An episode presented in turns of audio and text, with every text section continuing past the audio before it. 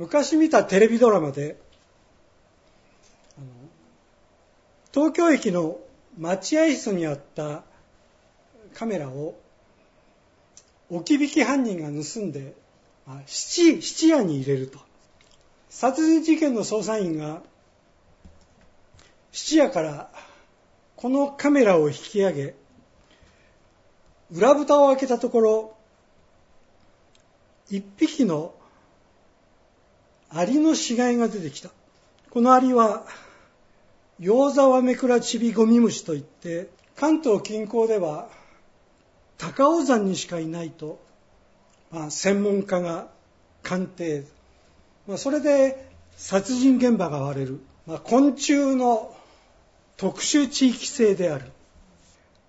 2000年の昔イエスは例え話をよく用いる人であった。例えば種まきの教え。農耕民族にとって種とその実りは最大の関心事であった。一粒の種がどれほどの実りとなるかは民衆はよく知っていた。一粒の種が地に落ちそれがやがて多くの実を結ぶようにアブラハムイサクヤコブの血筋により神の言葉もやがて地上を追うであろうと。救いにも特殊地域性がある。種まきの例えを借りれば最初にまかれた種は風の間に間に流されところ構わず救いの種が落ちたのではなく選ばれ吟味された特定の場所にある特定の時に神の種はまかれた。特定の場所とは農耕や果樹園が見事な緑に包まれティグリスとユーフラテスの二つの大河に抱かれて潤うメソポタミアの北西で生まれた。アブラハムと呼ばれる人の魂の中であった。アブラハムの心にまかれた種はやがて100倍の実を結んで地を救うだろうと。さらにその時アブラハムは古代の都市国家マリの都ハランに住んでいた。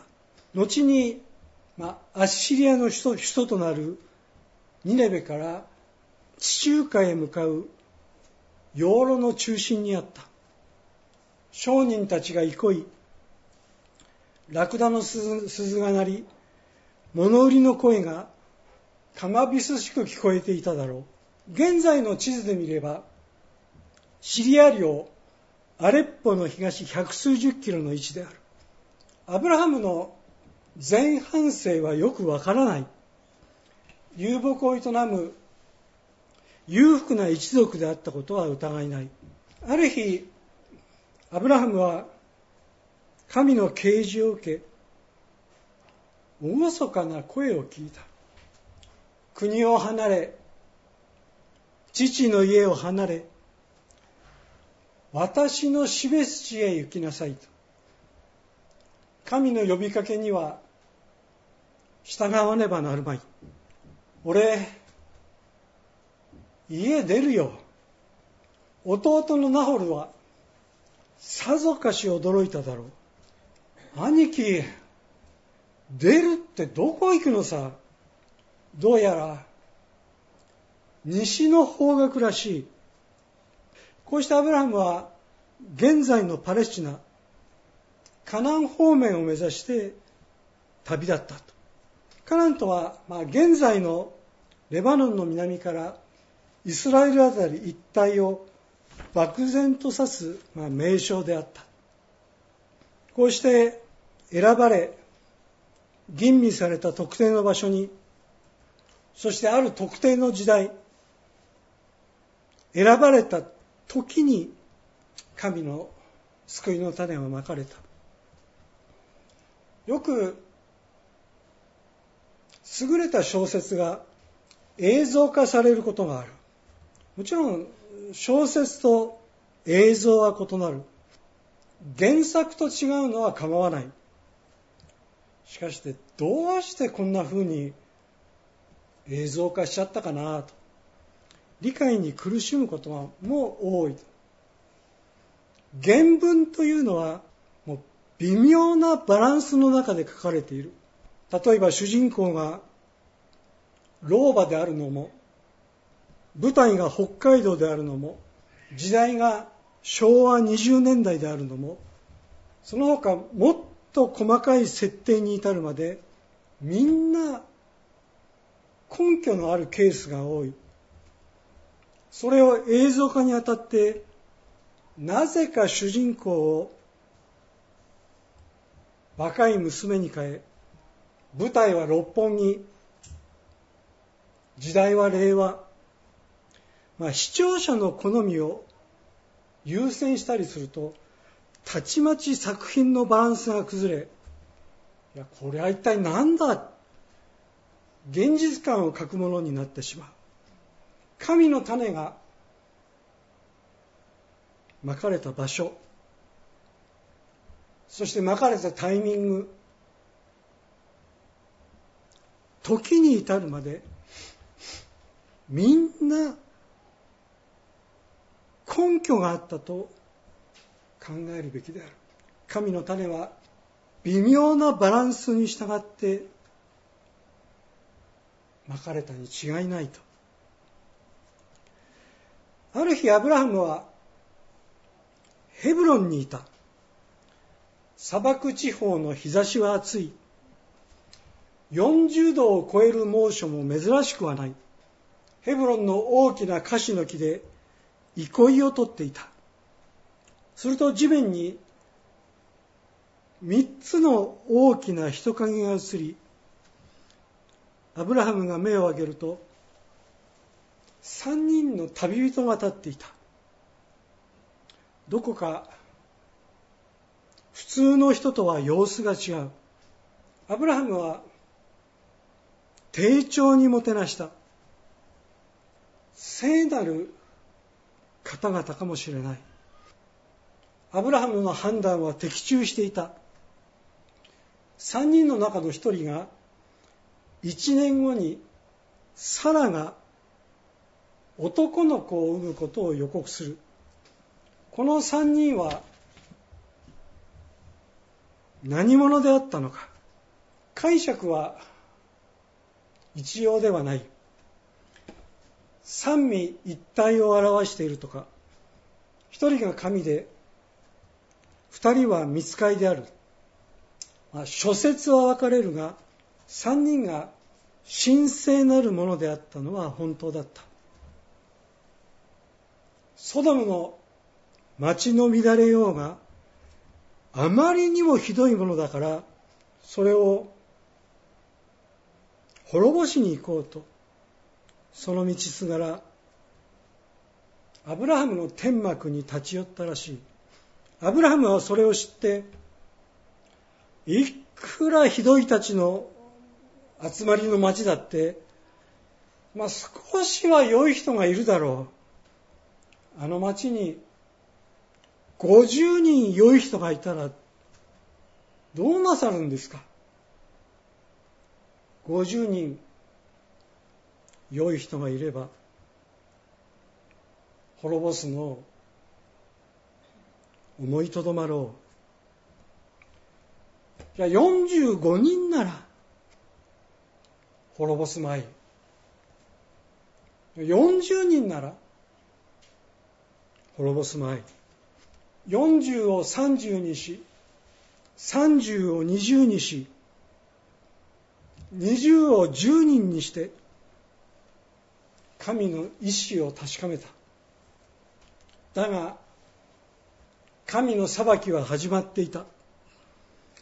背後で恐ろしい地鳴りが響き幾筋もの閃光が空に走る。なんというすざましさ。快楽の町ソドムは来光と硫黄の雨の中で燃えていた。視界の湖水が天に吹き上げ熱い潮となって降ってくる。ロトの妻は忠告を忘れ快楽の町を振り返りたちまち潮の柱と化した。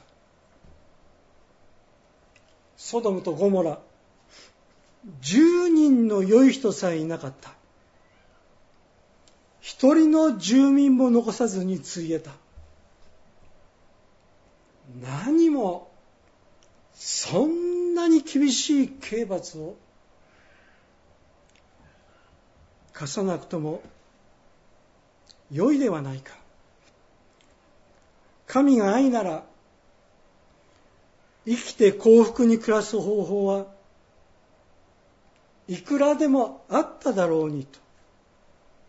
そう思う人はきっと多いだろう。あるいはまた人間は所詮バカだから結局滅びに向かって最後は突き進むんだ。どちらも正論である。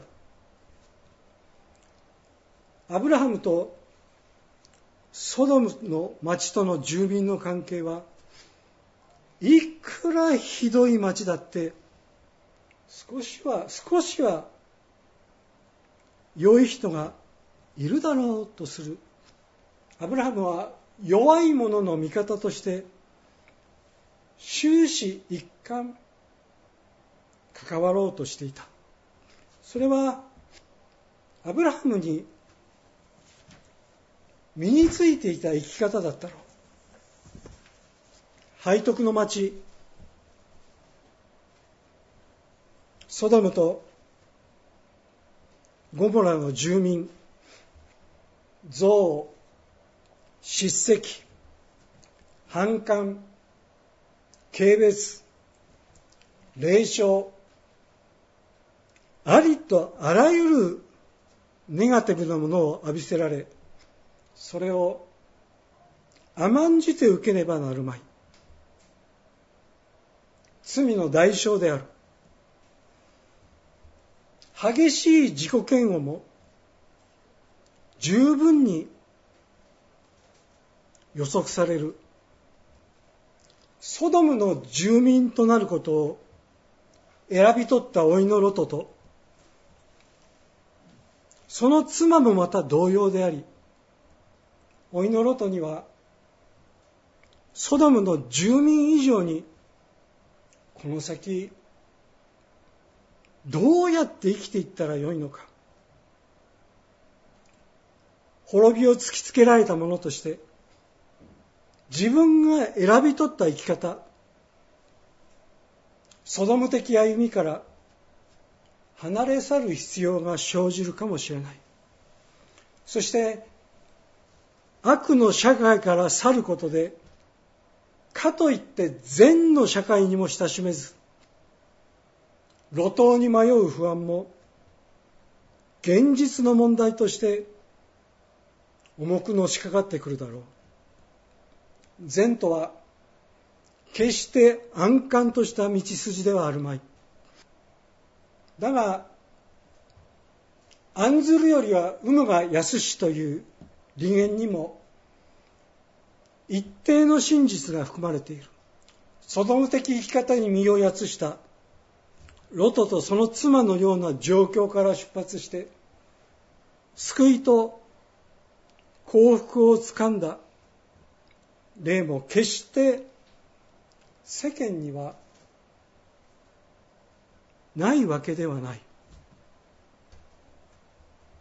旧約のように立法が支配した古い時代ならいざ知らず現代の教会時代であるならば幾ばくかの困難はあるにせよ手続きさえ踏めば二人が生きてゆく道は許容されている。しかるべき年齢に達している。しかるべき年齢に達しているのなら達している二人はそのことを考えるべきである。にもかかわらずロトとその妻二人が途方もない滅びの情熱に身を委ねたのはなぜだったのか。もう決して後ろを振り向いてはいけない。ロトの妻は忠告を忘れ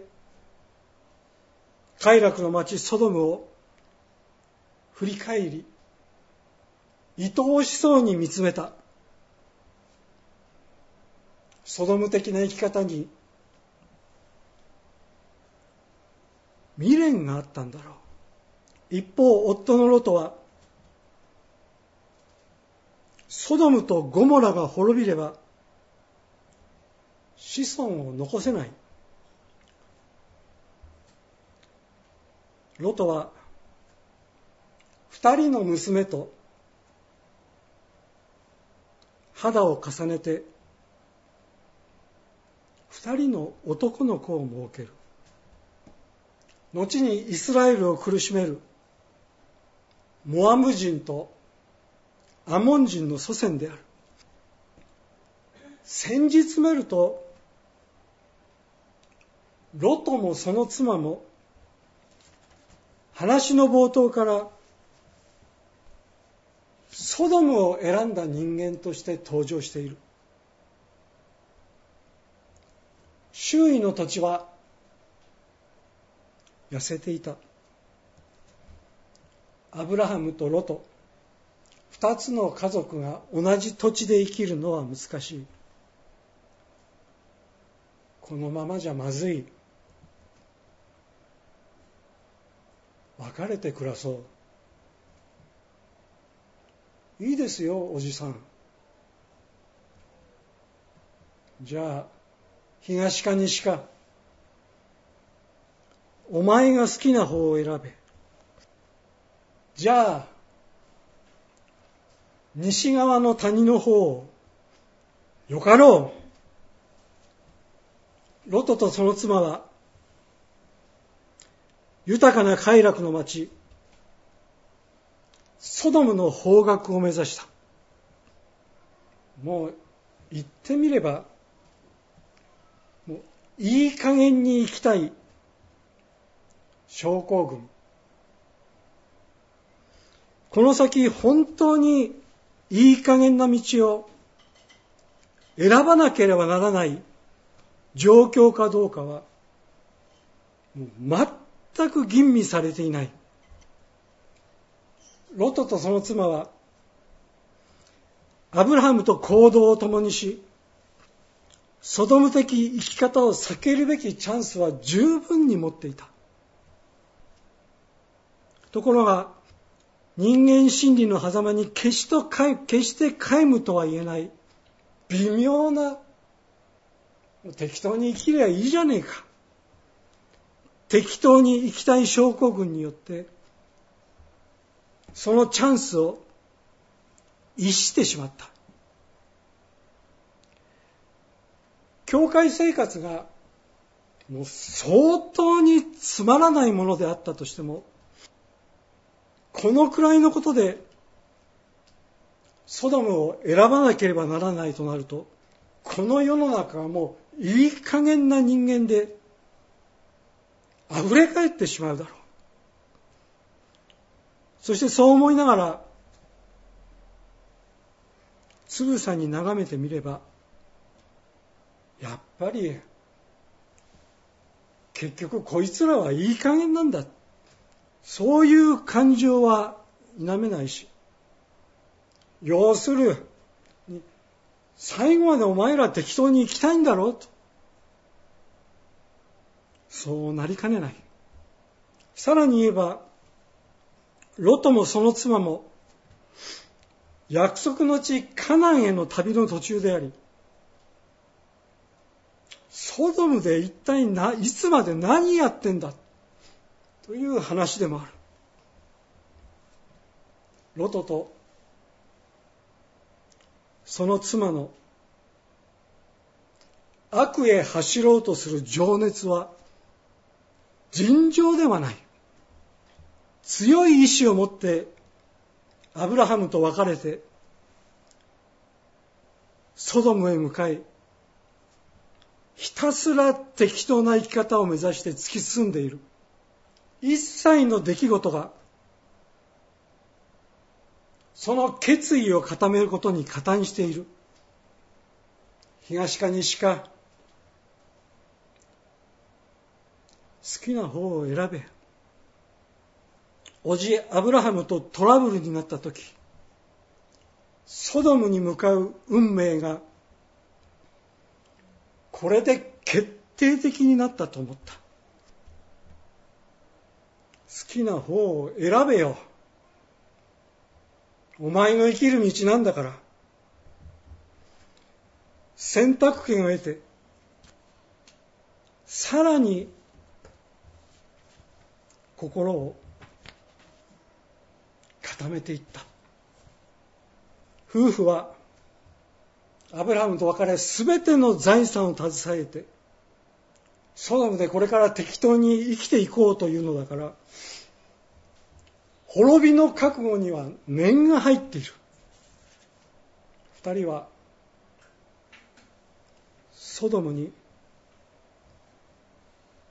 一体何を望んでいたのだろうか。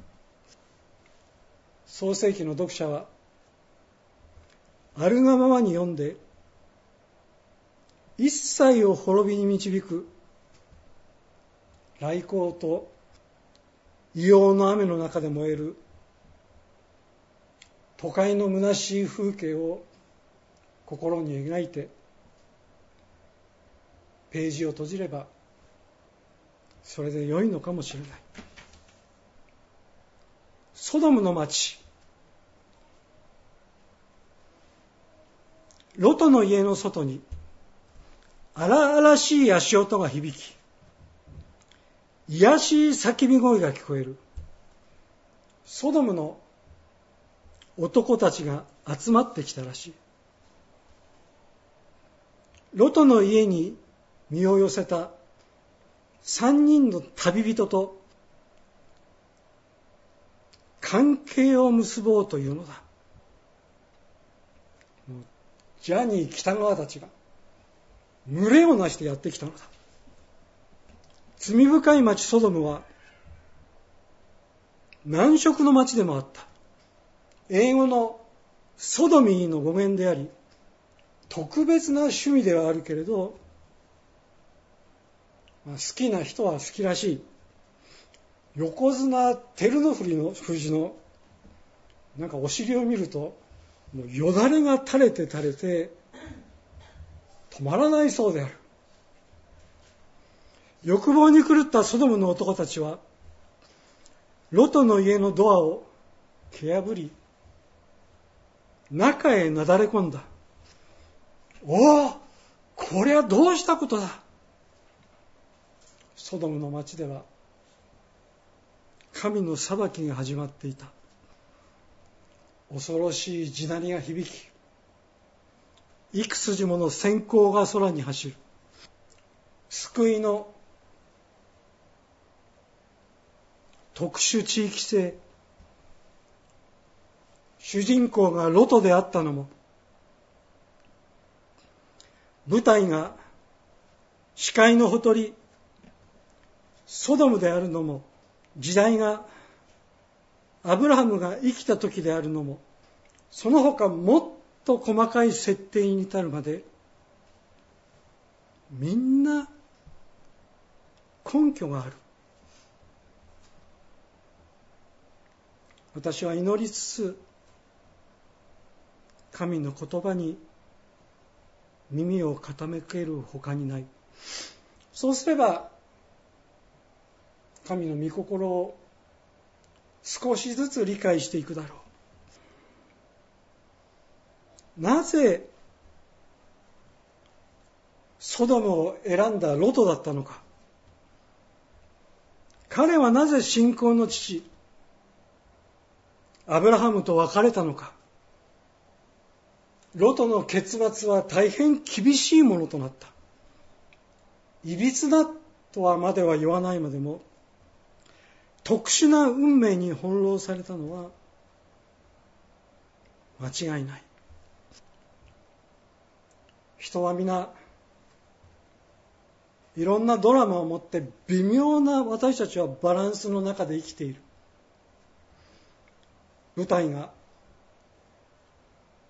目黒であるのも時代が教会時代であるのもその他病気をするのももっと細かい設定に至るまでみんな根拠のないことではないだろう。そしてそれが見えない人にはもう全ての営みがただの偶然でしかない。そしてそう言われることに対して人間はその通りよ。私の営みなんて意味も根拠もないのよ。と答えるのではあるまいか。誠にこれはさりげないニヒリズムすべての人間の営みを無情に感じさせることにおいて快楽の町ソドムほど適切な状況は他にあるまい。旧約聖書も理屈は述べずただ来光と異様の雨で燃える虚しい都会の風景を描くことで私たち読者に何かを考えさせようとしているのではなかったか。一言お祈りいたします。